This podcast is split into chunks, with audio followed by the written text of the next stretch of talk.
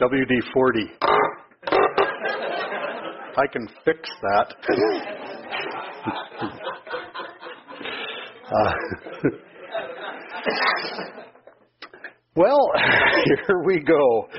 Uh, we often joke about how uh, these uh, topics get divvied out amongst uh, JC and myself and uh, and Mike, and you know, we often joke about how sometimes if it's anything having to do with insanity, uh, things kind of get kicked my way for some strange reason, or certain topics Jay seems to always pick up on, and you know, so. Today we're tackling uh, tough issues, and is the series we're on, and we're tackling what I would say is perhaps one of the toughest. And I'd love to say that I was approached and con convinced to uh, tackle this particular issue, but I've got to be honest, I actually volunteered for this. When I saw what the topic was, I actually sought Mike out and asked him if I could do this. And the reason I did that is because I am a moron. And as I'm preparing for this, I'm thinking, what was I thinking to tackle this issue in particular? And, and just a, just as an entry to make sure you don't think I'm some kind of an expert when it comes to the topic of sexual immorality that we're going to be talking about today, uh, you know, this is, I'm sure, my weakest suit if we were talking card games. Uh, I don't claim to be an expert in sex in any way, shape, or form. Uh, in fact, years ago, somebody asked me what I thought the most effective form of birth control was, and I said, uh, my personality. that seems to be working. so, but when it, but when it comes to struggling over sexuality and the flip side, struggling with loneliness, I certainly have a long history of, of wrestling with the issue in general. So, and it really is my pleasure to get up and pass along a few of the things that were passed along to me that I found extremely helpful in wrestling not only with this topic, but how it relates to our spirituality. Uh, it's no doubt that we live today in a very polarized society. Uh, if there are certain topics where the mere introduction of them reminds me of when I'm out in the garage lighting this propane heater that I have, one of those that mount on top of the tank, and you turn the gas on and then you take this barbecue lighter and stick it in there and pull the trigger and it goes woof. and you know it's lit when you smell burning flesh. and then I have to run into the house and borrow the wife's eyebrow pencil and draw those back in.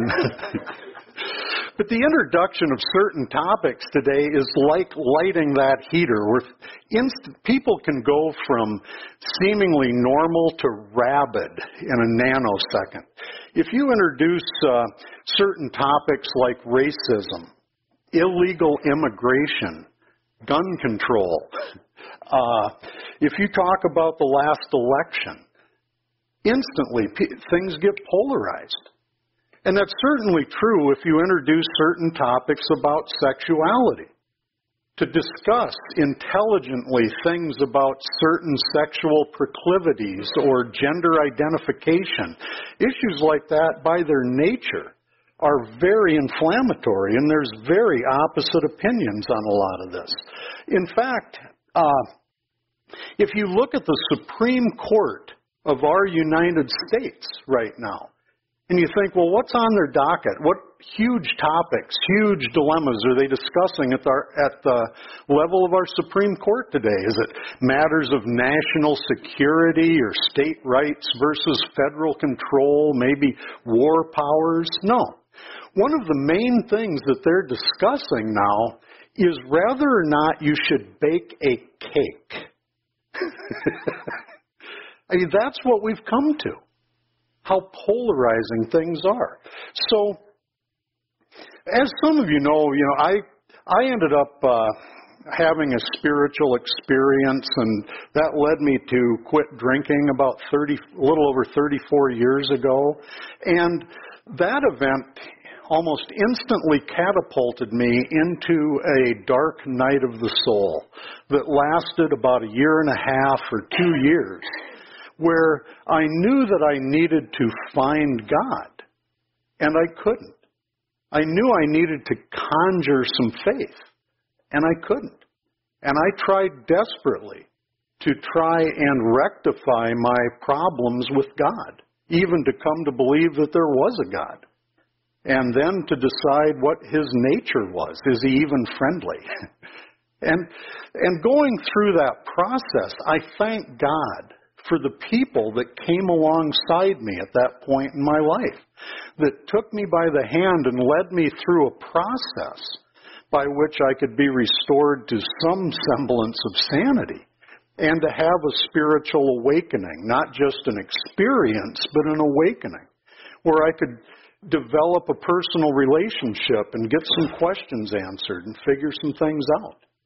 And those people that came alongside me, uh, I love how they approach things with me because I don't ever remember one of those guys asking me what I thought. I don't remember him asking him what I, what I, uh, not so much what I believe, but they didn't care what I thought. They didn't care how I felt. They didn't ask, well, how do you feel? What they asked me over and over again is, what are you doing? What are you doing? And then they asked, and how's that working for you exactly? I hated that. And that was very convicting because what they were trying to get me to see is the decisions that I made were not based in sound principles. And that's why my life was unmanageable because I had a thinking problem, not just a drinking problem. In fact, what I really had when it came to drinking was a drinking solution, not a drinking problem. And that's why when they started to look at my thinking and my decision making, uh, it helped me immensely. Now, I'll be the first to admit, these guys were not always nice. Rarely were they nice, but it turned out they were always right. And that's why they were so helpful to me because they loved me enough to tell me the truth. And that certainly was true when it came to top, the topic that we're discussing today. Now, when I was a young lad sitting in the Harmony Presbyterian Church down in Hurley, South Dakota, they instilled in me as a youth a certain set of morals. They instilled in me a certain belief system that had to do with sexuality and sex. They had a whole list of things they gave me, things not to do. Now, years later, when I hit my bottom and quit drinking and met these gentlemen that went on to become my sponsors and spiritual advisors along the way, it was really weird because this one guy gave me basically the exact same list as I got in Sunday school. And he said, if, if you want to stay sober a long time, I suggest you do not do the things on this list. And I said, why? Because they're immoral? He says, no, because they're stupid. and I cannot tell you how much that resonated with me. because he cleverly took the morality debate out of it and instead of looking at it from a moral angle, he looked at it from a sanity angle. And he explained to me that if you want to live, he says, it's hard enough to stay sober and be a productive citizen when things are going right. But he says if you don't practice a level of problem prevention, especially in this area, you're going to experience a level of pain and a number of problems, some of which don't have a solution. so he says if you want to be successful and sober, he says, I suggest you don't do certain things because God knows it's hard enough to to stay on the straight and narrow without in putting yourself in a position to be hurt with all kinds of things that didn't sound very appealing to me. You know, things like getting shot by jealous husbands didn't sound appealing, and certain diseases out there certainly didn't sound appealing, especially because nowadays a lot of those are incurable. And uh, child support didn't sound very appealing. I couldn't survive on the money I was making. You try taking, you know, a third of that off the top, man, that's that's my fun money. so there was and so that resonated with me. It just made good, practical sense. And I thank God for those guys. And and the other thing that they instilled in me is they convinced me that most of what I considered to be sex problems had very little to do with sex. Just like my alcohol problems turned out to have very little to do with alcohol because most of my problems had to do with my thinking. They had to do with deception. They had to do with defects of character. Those were the roots. The drinking was the fruit. And that, I believe, is true of all addictions, where it's not so much what we do, but why we do it. And that certainly is true also in the area of sexuality. That's why I love how they teach it in Overeaters Anonymous, where they say it's not about what you're eating, it's about what's eating you. And I thought, wow, that's deep. but it's also true.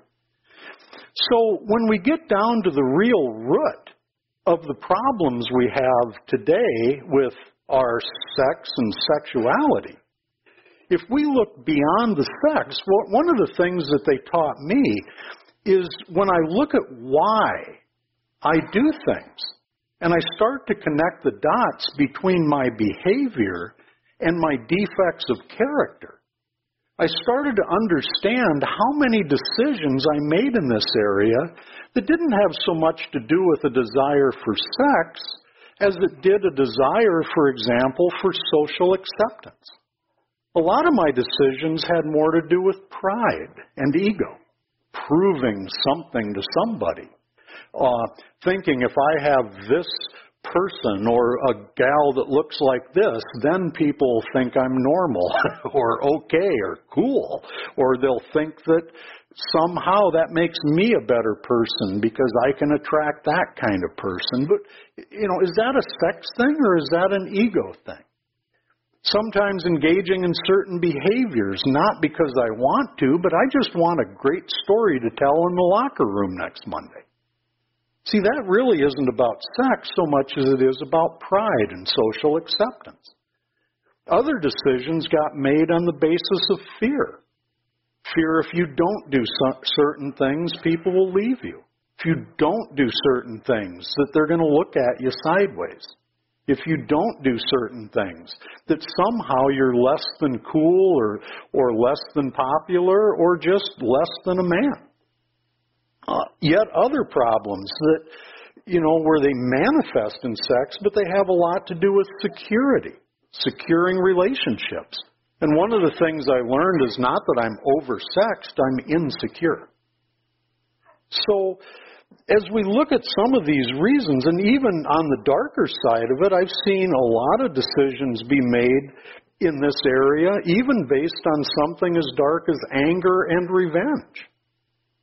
I'll get you. I'm going to show you. And, and you see people all the time make decisions in the area of sexuality when really it has to do with getting even with somebody. I'm going to go out with your sister or your mom or whatever it is. Dark. But Yet, is that a sex problem or is that an anger problem? Is that a resentment problem? And you see, the point of this is that when we look beyond the what and start to look at the why, I think we get down to the real roots of a lot of our decision making. And and that's why when we look at today's passage in 1 Corinthians, it says, I have the right to do anything you say, but not everything is beneficial. I have the right to do anything, but I will not be mastered by anything. You say food for the stomach and the stomach for food, and God will destroy them both. The body, however, is not meant for sexual immorality, but for the Lord, and the Lord for the body. By His power, God raised the Lord from the dead, and He will raise us also. Do you not know that your bodies are members of Christ Himself? Shall I then take the members of Christ and unite them with a prostitute? Never. Do you not know that he who unites himself with a prostitute is one with her in body? For it is said the two will become one flesh. But whoever is united with the Lord is one with him in spirit. Flee from sexual immorality. All other sins a person commits are outside the body, but whoever sins sexually sins against their own body. Do you not know that your bodies are temples of the Lord's Spirit, of the Holy Spirit, who is in you and whom you have received from God? You are not your own. You were bought with, at a price. Therefore, honor God with your bodies. I love how that talks again and again about don't you know?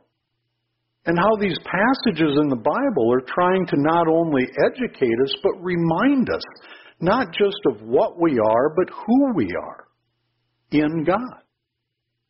See, and they talk about the Spirit a lot, and I don't know, if you're like me, I turn on the news in the morning and I listen to what's going on in the world, and lately it's, the news has been especially dark because there's some people out there lately that have done some very bad things. Very horrible things. And you see these guys on the news debating, well, do you think he was mentally ill? Durr. you know, yeah, he has a mental problem, but beyond that, what I would love more than anything is to turn on the news some morning and see these pundits debating and have one of them say, Do you think he has a spiritual problem? Because that's what it's really about. He has a spiritual deficiency. That is ultimately why so many people do what they do. But you're never going to hear that on CNN. you're not going to hear that on Fox News because the world doesn't work that way. It's the truth. These people are devoid of spirit, God's spirit. How do I know that? Because if they were possessed by a living, loving Lord, they would not find it necessary to do the things they do. It is a direct correlation between a lack of God's Spirit and the decisions that they made, just like me. And that's why when it talks in here about the importance of the presence of God's Spirit, I think hopefully what we're going to see today is how critical of an element that is into finding peace with our sexuality. The first point that I put in here from, from Romans and then the next one from Galatians is it talks about how what I learned through the course of my life is that whatever I focus on gets magnified. And unfortunately, in a lot of religions, they teach us to be sin conscious, to focus our magnifying mind on sin.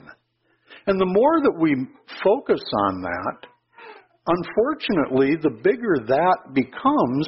And the irony, as Mike often points out, is that actually by focusing on that, it can actually increase our behavior and not decrease it. What the Bible actually teaches us to do is not to become sin conscious so much as son conscious. The more that we take our focus off of sin and put them on Christ, the more that He becomes the focal point, and the less that these other things become magnified and they can find their rightful place. A huge part of my story years ago was uh, in the middle of this huge spiritual battle that I was engaged in, I picked up our local paper one day and I opened it up and there was this huge three quarter page ad, ad in it. And the, at the top in bold letters it said, confused about God? How did the Argus leader find that out? but I'd see this, and what that was was it was a huge advertisement for a series of talks that were going to be given in Sioux Falls by a gentleman named Josh McDowell.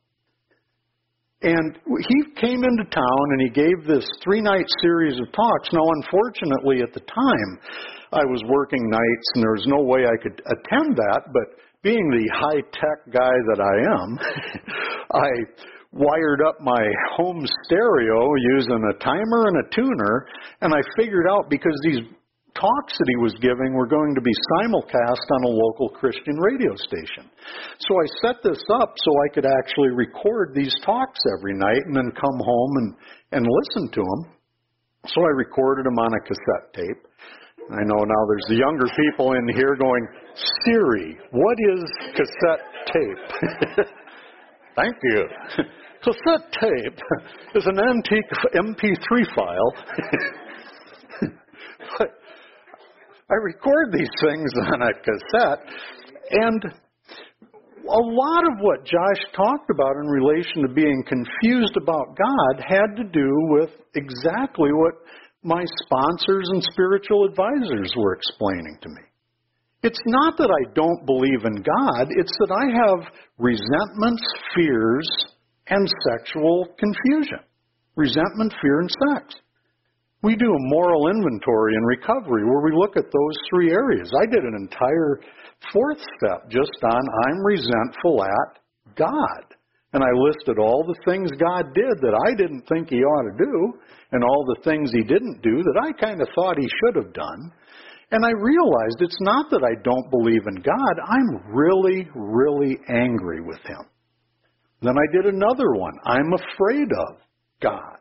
And I listed the causes and how it affected me, and I realized I have a lot of fear in relation to God. And it's not just a fear that God is going to get me, there was a lot of that, but there was also a lot of fear on what would it look like exactly if I got serious about God? What does He want from me? What is He going to turn me into? And that terrified me because I just knew that if I got serious about God, I was going to be on the next bus to Zimbabwe. and that's a tough bus ride. that Pacific Ocean will kill you. but I just knew that if I get serious about God, He's going to turn me into something I don't want to be. And then the third area was God and sexuality. And not that I even had a game, but if I did, I didn't want him messing with it. Because it was like my old mentor, Father Rock. Father Rock used to say, the last two areas of our life that we're going to let the light of God's wisdom shine into are the areas of sex and money. When it comes to finance and romance, our battle cry is my kingdom come, my will be done. Not only do I not want to look at, not know or do God's will, I don't even want to hear it. La la la la la la. I don't even want you to tell me what it is. And I love what Mike said a couple of weeks ago. Our struggle as humans is not that we don't know God's will and we want to, it's exactly the opposite. Oh, we know God's will, we just don't want it. and that turned out to be more truthfully what I struggled with.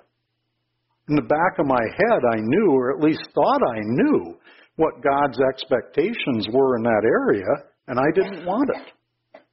Because I thought the word God spelled no fun. I thought you could rearrange the letters and that was God. You know, just a big guy in the sky saying, no. Can I? No. How about if I? No. Because that to me was God. And you see, so Josh McDowell gets on there and what he talked about.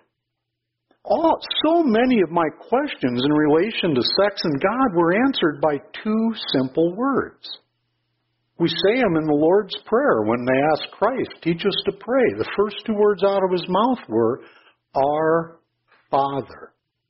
Our Father. And he started to explain why God made certain rules the way he did. It wasn't because he's setting us up to fail or he doesn't want us to have fun. It's because as a perfect parent, he loves us. He loves us enough to tell us the truth.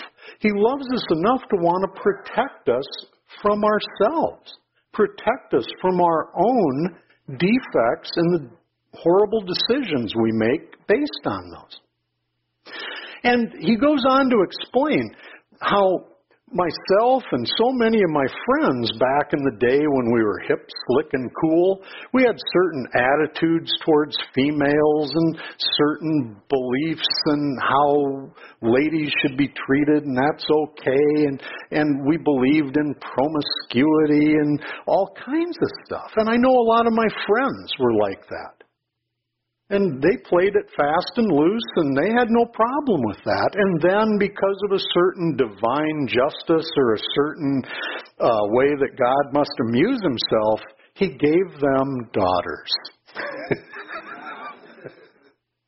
and now, all of a sudden, it's amazing how overnight they just adopted every moral standard that they had rejected in their own life.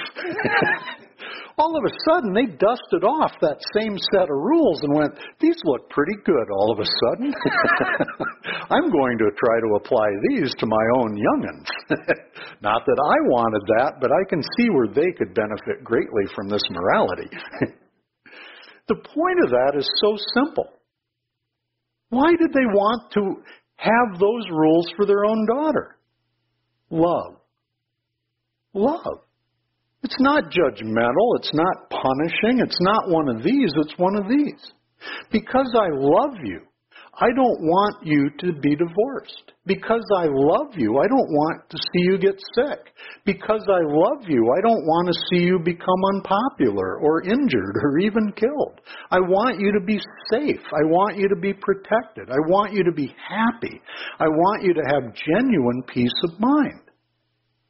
So, as a matter of problem prevention, as good fathers, they adopt certain codes that they would love to see their daughters adhere to.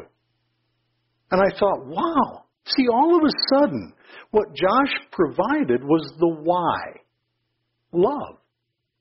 And as we become more son conscious, and start to understand the true nature and character of God as physically expressed through His Son. The nature and character of God is love. And the more we understand that's God's motivation, the more we can understand how that also can be our own.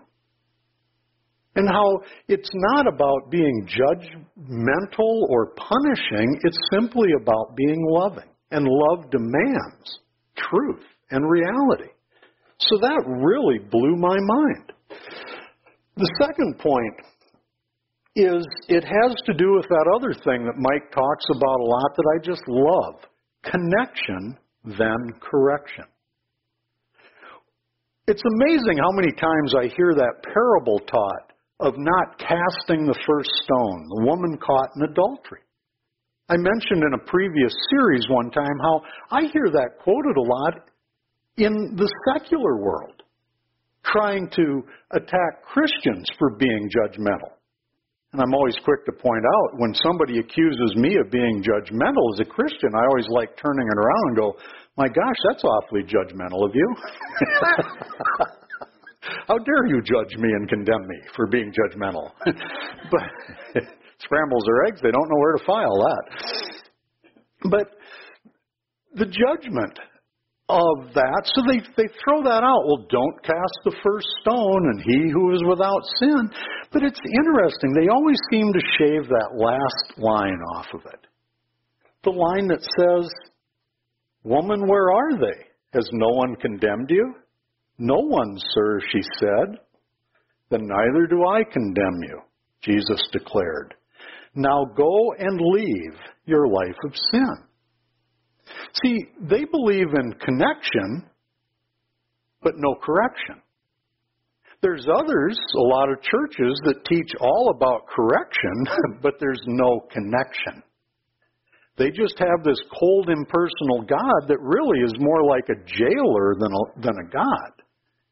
Somebody you get turned over to, and he's going to, you know, Department of Corrections. well, they're not so much into correcting, they're into punishing. And so they have correction without connection. And you see, with this story accurately related, it has both. But the connection comes first and then the correction. It's a package deal. But as we've also taught before, it's not just about what Christ said either, but how did he say it? Did Christ say this? Uh, and we get it wrong unless we understand the real nature and character of God. It's not enough to know the Bible, we need to know the author. The beauty is the author of this book is still alive, and you can call him up anytime you want and ask him, What do you mean by that? He'll tell you. Because what Christ said, go now and leave your life of sin. And we read that and think, well, did Jesus stand there? Okay, you just used your one get out of jail free card. and now you go and leave your life of sin. And if you don't, oh, going to be bad. See, it wasn't that at all. The picture of this, it was not a command, it was an opportunity. No different than unlocking and opening a jail cell, a cell to a prison, and saying, I've set you free. You can leave. You don't have to be this person anymore. You don't have to do this anymore. You're free to leave. You can go. And you can leave this life for a better life. You see, the gentleness of that, the grace of that is the part that we often miss. Because, and it's the same, again, going back to the example of addictions. See, what we teach people, it's not that you can't drink anymore, is if you make some changes in your life, you don't need to drink anymore. You don't have to drink. Because you'll have what you really wanted all along peace, peace of mind. And you see, when when God sets us free, it's not that we can't do things or we're not supposed to, it's you don't need to. Because the reason why we used to need to do them is removed. I don't need to take aspirin if I don't have a headache. if I keep hitting myself in the head with a hammer, I need some aspirin too. And so, and the last part of this is to focus on immortality, not immorality. There's a great verse in here in Romans. It says, And do this, understanding the present time. The hour has already come for you to wake up from your slumber, because our salvation is nearer now than when we first believed. The night is nearly over, the day is almost here. So let us put aside the deeds of darkness and put on the armor of light. Let us behave decently as in the daytime, not in carousing and drunkenness, not in sexual immorality and debauchery, not in dissension and jealousy. Rather, clothe yourselves with the Lord Jesus Christ, and do not think about how to gratify the desires of the flesh. One of the things I love about that and other passages that deal with sexuality is they always seem to lump it in with all kinds of other stuff. They don't the Bible doesn't make sex stand alone as a special problem or a different problem.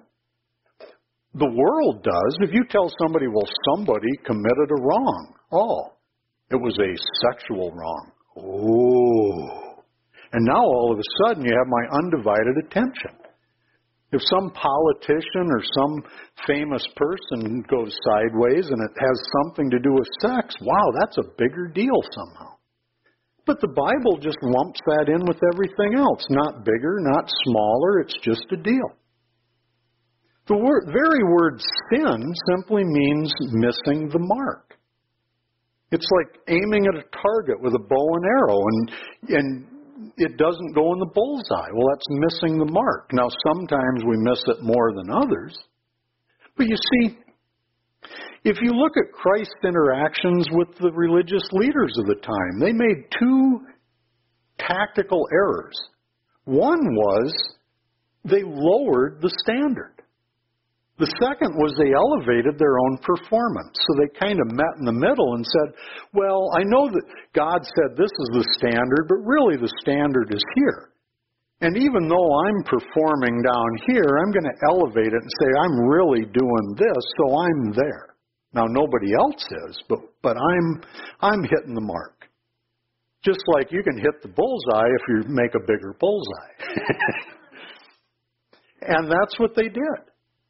And you see, all we're asking people to do, all God ever asked me to do is just number one, acknowledge the standard.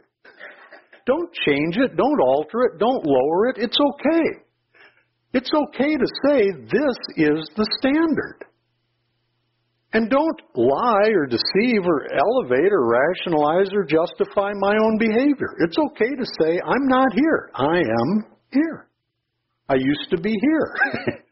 Now I'm here. Someday I hope to get here. The day I die, I'll be glorified. I'll be here. In the meantime, I'm being sanctified. I'm getting closer.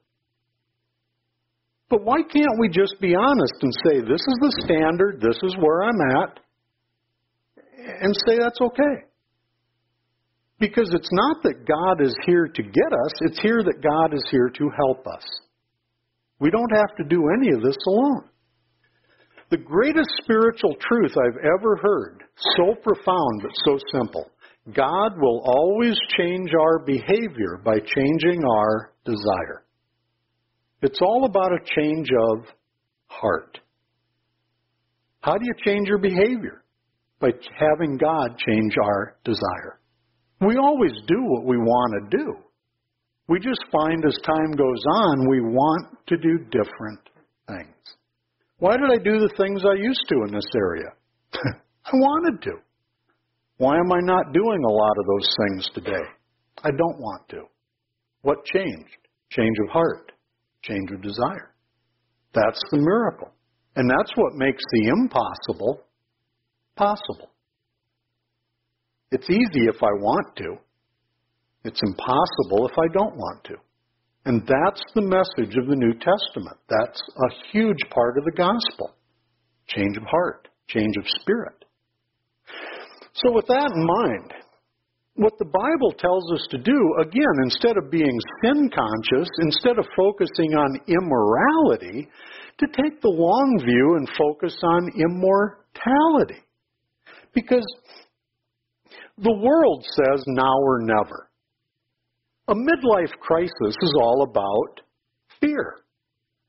You start to realize your mortality. The clock is ticking down. I ain't getting any younger. And man, if I'm going to do certain things, I better get her done. Get her done now because I'm not going to have that opportunity tomorrow. Now or never. One of the popular things in today's culture, they abbreviate things. I don't know what the name is for that, but you know, LOL, laughing out loud, or whatever that is, whatever you whatever you young people call that. I'm going to go home and ask Siri what the name for that is. And she'll go, You want to go where? I don't know. I can't ever get her to answer. Doesn't, doesn't even hear the right questions. I can't handle that thing. I've even seen the wife just beat her phone because that's not what I wanted to know. Uh, but uh, you, but one of the ones in today's culture is YOLO. You only live once. Hey, well, let's go do something really stupid. Why? Because you only live once. yeah, and I'd like to make that a long period of time. Let's go jump off a mountain. You only live once. You know, but YOLO. And you see that the basis of that is, unless Jay just mentioned the Hindus, you know, that's what you only live three or four hundred times. Whatever you, that would spell, you Y O L something something. you only live three hundred times. Good or done now. Well, don't wait for that next life. But that's the basis of midlife crisis fear. Now or never. Uh, I want it now. Nothing makes me part with money more than somebody telling me I can't have something.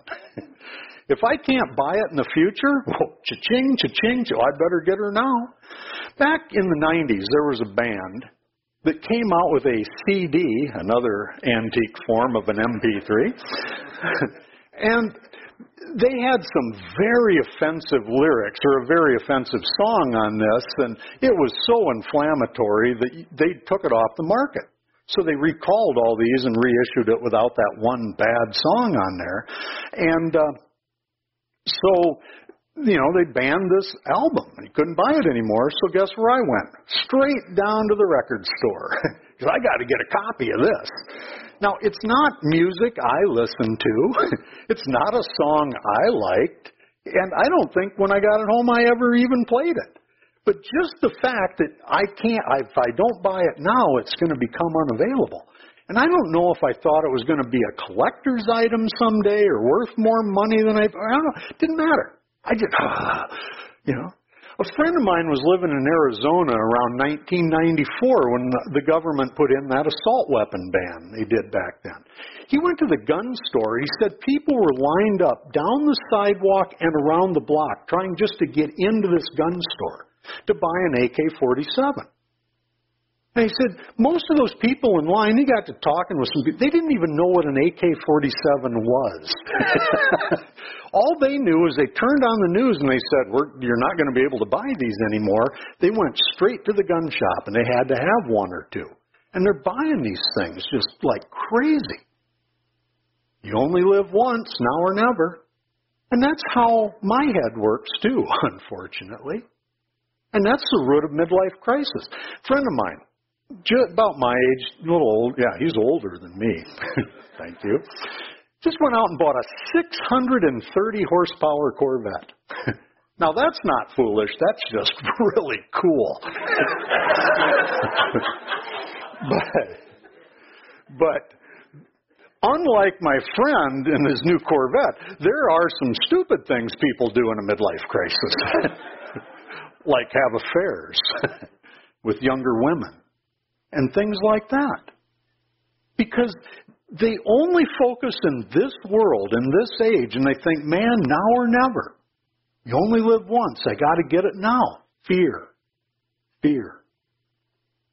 The Bible says now and forever. Not now or never, now and forever. So you see, it doesn't matter so much if I'm not going to get it all now. It doesn't matter so much if I'm not going to get to taste it all in this life or do it all or experience it all. It doesn't matter. Because the day I die, to be absent from the body is to be present with the Lord.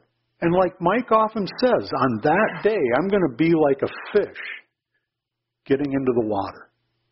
And whatever I missed in this life, whatever I didn't experience in this life, I might not get to experience it per se in the next life.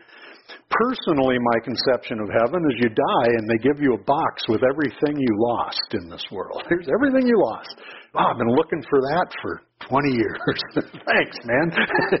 you know, and then they flip you the keys to a Hemi Challenger. I can dream. All your pets are back to life. Everything's cool. And you see, it's maybe it, heaven won't be exactly like that, but the experience of that will be there.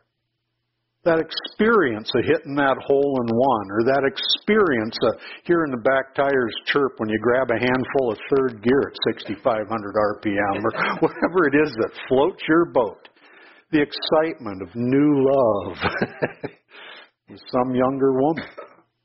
See, it doesn't matter so much that what we get in this world. If we take the broad view and realize it's not just about now, it's about then. And that whatever it is that we think we're missing, it will all be provided then. So, as we ask our worship team to come up and we'll wrap this up, uh, I realized that I was probably remiss. I forgot to give you the list of everything not to do. That's not up to me. That's between you and God. If you really want to know, I think you can read it for yourself. But what I would encourage you to do is don't just look at what you do or want to do. Dig deeper. Why? What's really driving you? What are you really afraid of? And if we come at it from that angle, Maybe if we have less, if we have more spirit, we'll have a little less of what we're talking about today. Thank you.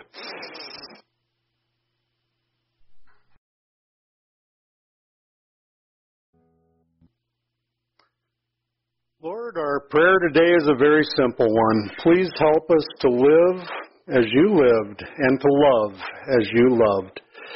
The Bible says, with your Spirit, all things are possible. We ask this in Jesus' name. Amen.